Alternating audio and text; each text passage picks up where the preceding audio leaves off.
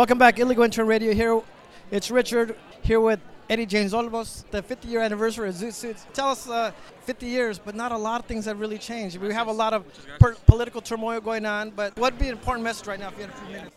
You know, the, basically, uh, the problem with this play is that it speaks too clearly to the issues of today.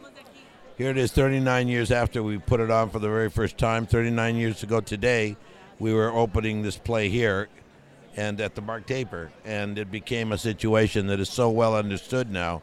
It's an amazing situation. For me, uh, it's a long time coming that we produce it at this level. It's very, very important, and uh, I'm very grateful to Mark Taper and 50 years of the Mark Taper doing what they do best is creating pieces of work that really, truly give us life. How about yourself? Are you producing anybody, producing anything, any projects coming up? Yeah, I'm, I'm, at the present time. We have a film coming out calling uh, called Monday Nights at Seven, and uh, it'll be um, it's opening in um, the Miami Film Festival uh, in about five days. Well, thank you very much for your time. We know you got a busy schedule. Thank you very much, Mr. Welcome, man. Thank you. Thank you for being here.